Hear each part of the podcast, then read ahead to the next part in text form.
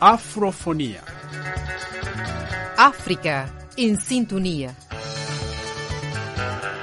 News, fatti, commenti.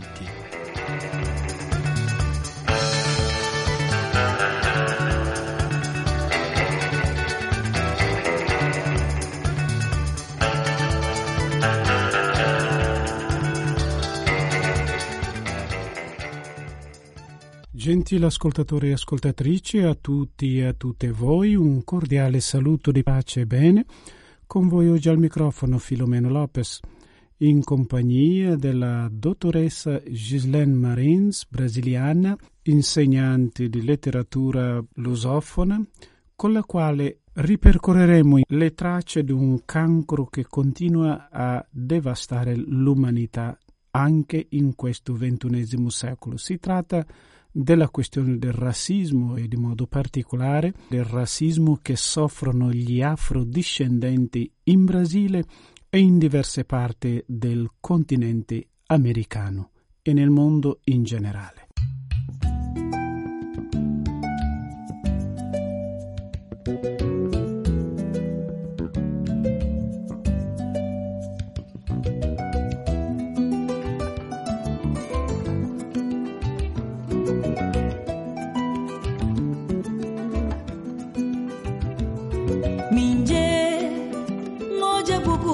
Moja bujos vermelho, ai, moja anciana bu. Minje, me ensinam para bu respirar, me ensinam para bu descansar, me ensinam para bu viver.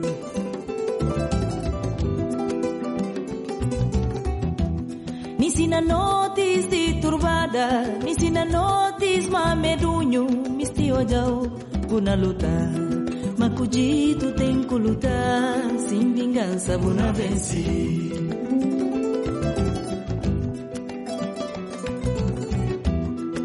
Prima volevo così che iniziassimo con te, che ti presentassi un po' al nostro pubblico del programma Afrofonia di Roma e dintorni, ringraziandoti soprattutto per la disponibilità, insomma, a condividere con noi questo spazio di tempo, e soprattutto come ultimo, diciamo così, programma di quest'anno 2023, che oggi vogliamo proprio dedicare a questo tema, che è un tema che ci sta tanto a cuore, insomma, e che volevamo così con lei sapere più o meno, insomma, un bilancio di ciò che è stato questi anni, soprattutto 2023, per quanto riguarda la lotta per la coscienza negra in Brasile, insomma, dal tuo punto di vista. Però iniziamo un po' con te, che presenti un po' chi sei, cosa fai.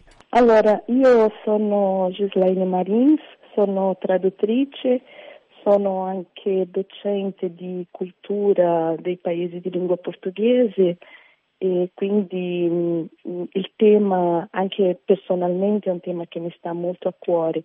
Quindi innanzitutto vorrei ringraziare tutti gli ascoltatori che hanno la pazienza di sentirci in queste brevi riflessioni. Quest'anno io parlo per il Brasile, la questione degli afrodiscendenti brasiliani è stato un anno interessante perché in poco tempo abbiamo avuto il riconoscimento di due date molto importanti. La prima è l'istituzione di una data celebrativa, il 21 marzo, che era già un giorno riconosciuto dall'ONU, di lotta contro la discriminazione, e che in Brasile si aggiunge a questa celebrazione, si aggiunge la valorizzazione delle religioni afro-brasiliane e la lotta contro le discriminazioni agli afrodiscendenti brasiliani. Questo non è un giorno festivo, è un giorno in cui si lavora, ma è un giorno in cui si ricorda questa importante lotta, perché è una lotta storica. La seconda cosa importante di quest'anno è avvenuta qualche giorno fa, è la sanzione invece di un festivo, era già una celebrazione presente nel nostro calendario, il 20 novembre, che è proprio la giornata della coscienza nera, che dal prossimo anno sarà un giorno festivo, quindi non lavorativo. Perché è importante non lavorare? No? Questo è stato sempre un grande dibattito, alcuni stati facevano giornata non lavorativa, altri no. Io credo che sia molto importante non lavorare perché per 300 anni il regime economico brasiliano è stato basato sulla schiavitù, quindi su manodopera non pagata. Quindi è giusto adesso che si riconoscano questi più di 300 anni di schiavitù che ha consentito non solo a creare la base economica del Brasile, la ricchezza del Brasile, ma in gran parte anche la ricchezza in Europa, perché i prodotti brasiliani, che erano prodotti con la fatica di questi schiavi che erano deportati dall'Africa, serviva ad arricchire una piccola elite economica che esportava poi tutti i prodotti del Brasile, cominciando dallo zucchero e arrivando all'oro e al caffè, che sono prodotti che hanno cambiato la vita di tutto il mondo. L'oro non ne parliamo perché era la base dell'economia, ma anche le nostre abitudini alimentari erano basate su questo tipo di produzione agricola, basata sulla schiavitù. Quindi è giusto che si riconosca che questo giorno non si lavora, perché si riconosce tutta questa fatica, tutta questa storia, tutto questo dramma che hanno vissuto gli schiavi che oggi hanno i discendenti in Brasile. Dall'altra parte cominciamo così a spiegare, diciamo così, alla popolazione qui di Roma e dintorni in genere, cosa si intende quando si parla di giornata di coscienza negra, ecco, per chi non è molto dentro l'argomento.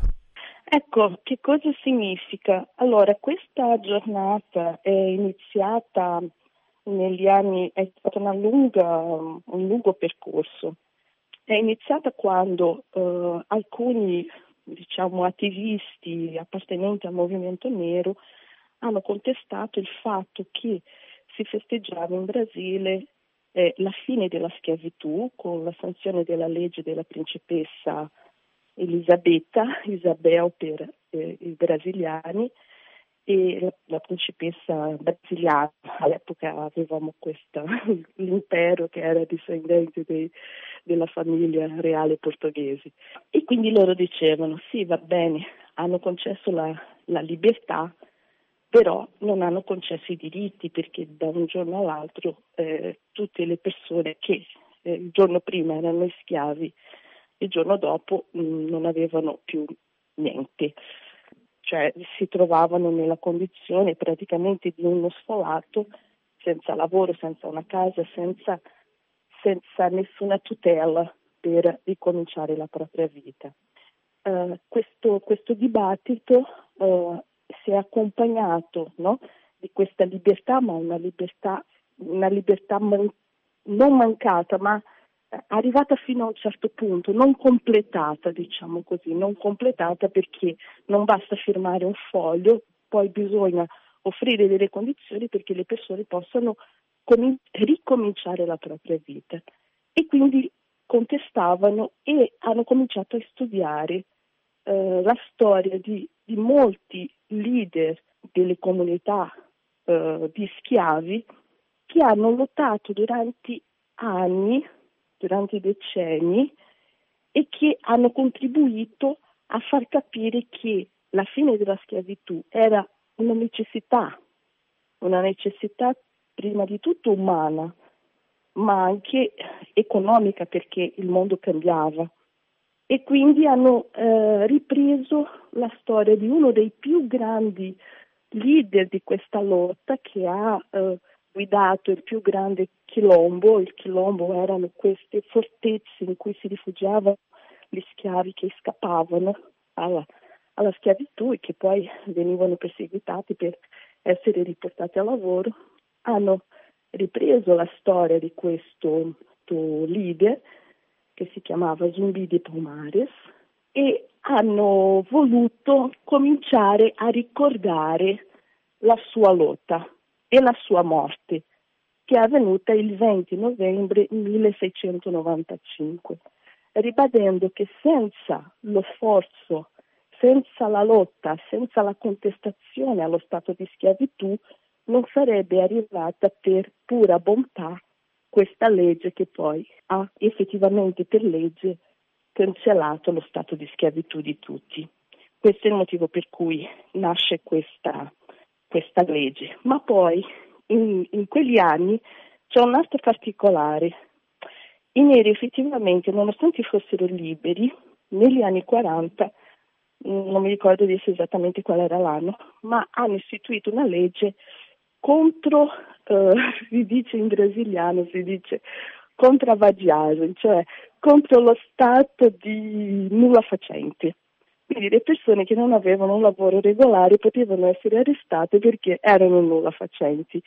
Siccome la popolazione nera era più soggetta alla disoccupazione proprio per tutti questi mancati diritti, questa mancata inclusione sociale, alla fine la legge consentiva che loro fossero di nuovo perseguitati, questa volta da liberi, ma perché non lavoravano. E quindi ancora di più hanno voluto ribadire che serviva a ricordare la lotta dei neri contro la schiavitù, e non solo questa bontà o questa malvagità nel caso della legge contro i nullafacenti, che poi alla fine dal punto di vista legale colpiva sempre la popolazione di origine nera in Brasile.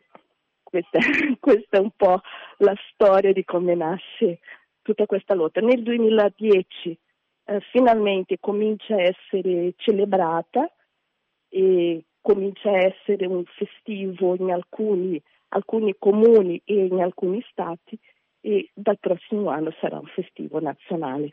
Ok, e diciamo che negli stessi anni 2015, no? Dopo arriva, diciamo così, l'UNESCO, le Nazioni Unite, che istituiscono questo Decada dos afrodiscendentes. Secondo lei, come questa sfida è stata accolta in Brasile?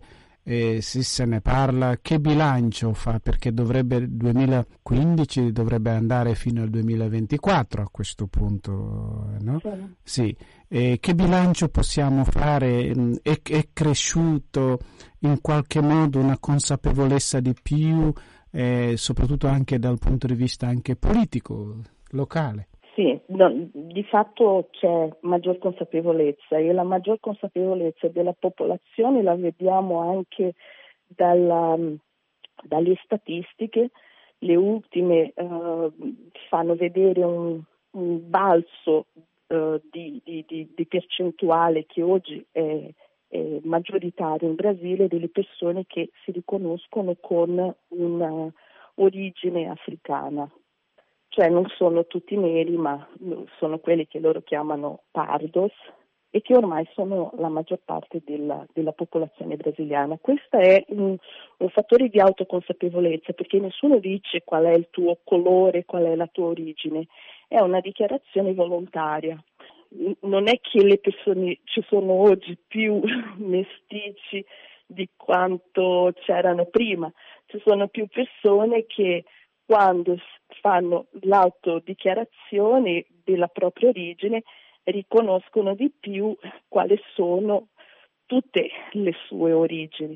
Quindi questo è un fatto molto positivo, significa che una volta in questo, diciamo, in questa situazione un po' nebulosa, chi sono, da dove vengo, che non è molto semplice da dire in un paese di migrazione in cui spesso le radici si perdono, era più comodo, forse anche più agevole, dichiararsi bianco, perché dichiararsi bianco significava avere forse maggiori opportunità, no? Nella società. Oggi no, oggi è cambiato e le persone si riconoscono, no, ho delle origini africane, e questo è sicuramente il risultato di maggiore informazione, un'educazione storica di maggior qualità, tanti sforzi che ha fatto gli uffici dell'UNESCO ma anche le istituzioni brasiliane. E poi un fatto che anche questo è di quest'anno, abbiamo un Ministero per le discriminazioni razziali che non avevamo prima. Abbiamo anche per la prima volta un Ministero guidato da un indigena per tutte le popolazioni indigene, che è un altro problema molto, molto importante in Brasile, e non direttamente collegato con la schiavitù, ma se la schiavitù esiste in Brasile esiste anche perché gli indigeni si sono rifiutati, si sono allontanati, sono scappati, si sono sottratti alla schiavitù, e quindi la storia degli indigeni in qualche modo è collegata anche con la storia della schiavitù brasiliana.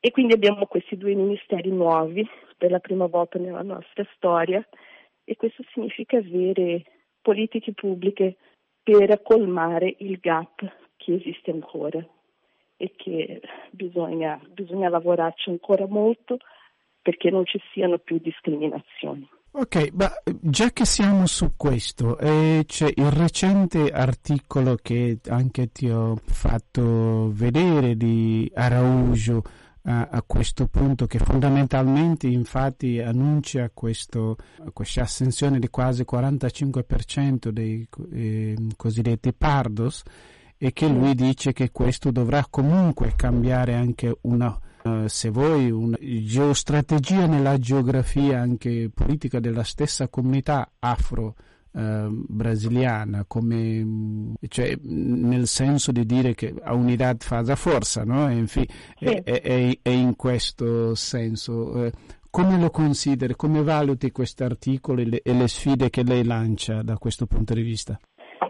Penso che sono delle considerazioni interessanti. L'autore, no, basandosi sulle statistiche dell'IBGE, riporta le parole del direttore del nostro istituto statistico, dicendo: noi non facciamo delle valutazioni, mostriamo soltanto un quadro statistico della situazione. Poi c'è tutto un lavoro culturale da fare, che è la parte più interessante. Sicuramente ci vorrà una rivalutazione del movimento nero stesso.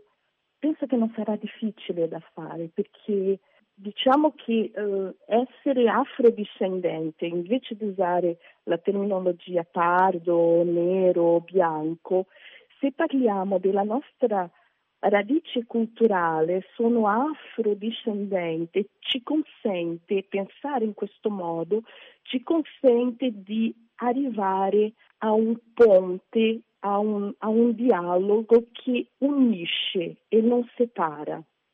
Cioè, essere afrodiscendente non significa che io sono 100% nero o che sono 100% di questa o di quella etnia. Significa che io riconosco nel mio patrimonio storico e culturale che io appartengo anche a queste culture. Quindi la cosa positiva che vedo in queste statistiche è che forse i diti pardos, che io preferisco usare la terminologia afrodiscendenti, gli afrodiscendenti potranno essere il ponte per il superamento del razzismo.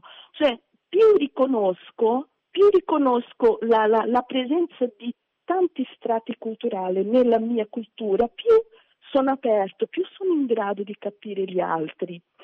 Però il punto proprio del razzismo non è tanto il pardo. La sfida, secondo me, cioè gli afrodiscendenti possono essere un aiuto al movimento nero, può farlo andare ancora più avanti, però il razzismo, secondo me, si supera quando i bianchi diventeranno antirazzisti, perché il processo di consapevolezza per i neri è già un percorso fatto, per i pardi è un percorso che stiamo vedendo e che cresce, ma il razzismo può essere vinto se ogni bianco diventa anche lui un antirazzista. diventa anche lui una persona che accoglie, diventa anche lui una persona che non discrimina per il colore della pelle. Questo è importantissimo e penso che il movimento nero fa tutto quello che può. I bianchi devono fare di più perché hanno un debito storico, devono riconoscere il proprio privilegio storico, devono conoscere di più questa storia. Ma io sono ottimista perché dal momento che crescono gli afrodiscendenti, che si autoriconoscono afrodiscendenti, significa che tra questi bianconeri, che sono mestizi tra una cultura e l'altra, significa che sta crescendo la consapevolezza. Quindi il mio parere è positivo. Io penso che la sfida adesso è dialogare e far capire che la diversità culturale è bella, non può cancellare la storia, ma può superarla, può avere un futuro diverso. Era la dottoressa Gislaine Marins, che ringraziamo tanto.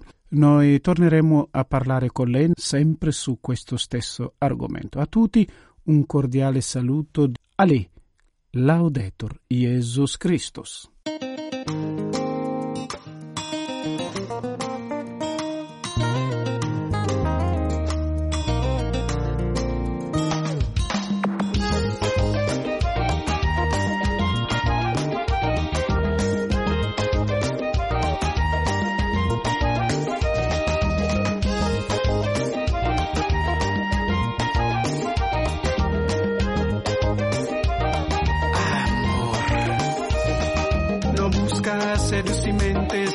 Mas minha paz no mundo, pa sempre somos irmãos, não versam outro o amor. Não busca seducimentes, mas minha paz no mundo, pa sempre somos irmãos, não versam outro o amor.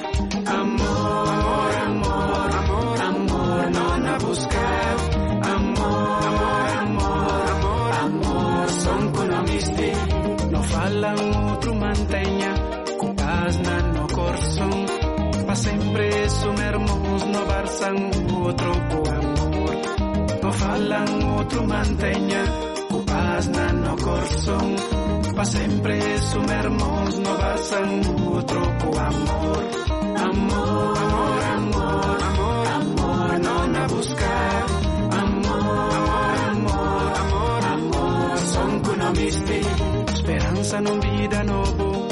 No fui sentir hermoso, no paga fugo de odio, no fui amor na no corazón. Esperanza no vida novo, no fui sentir hermoso, no paga fugo de odio, no fui amor na no corazón. Amor, amor, amor, amor, amor, no na buscar. Amor, amor, amor, amor, amor, son colomiste.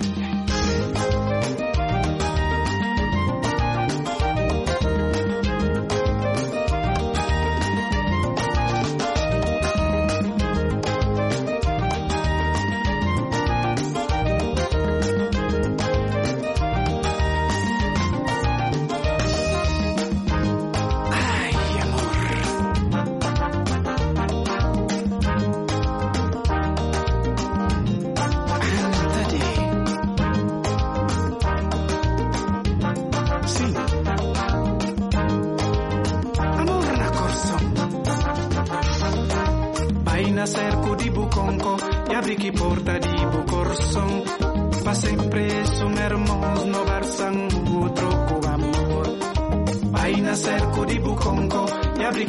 di bucorson, fa sempre su.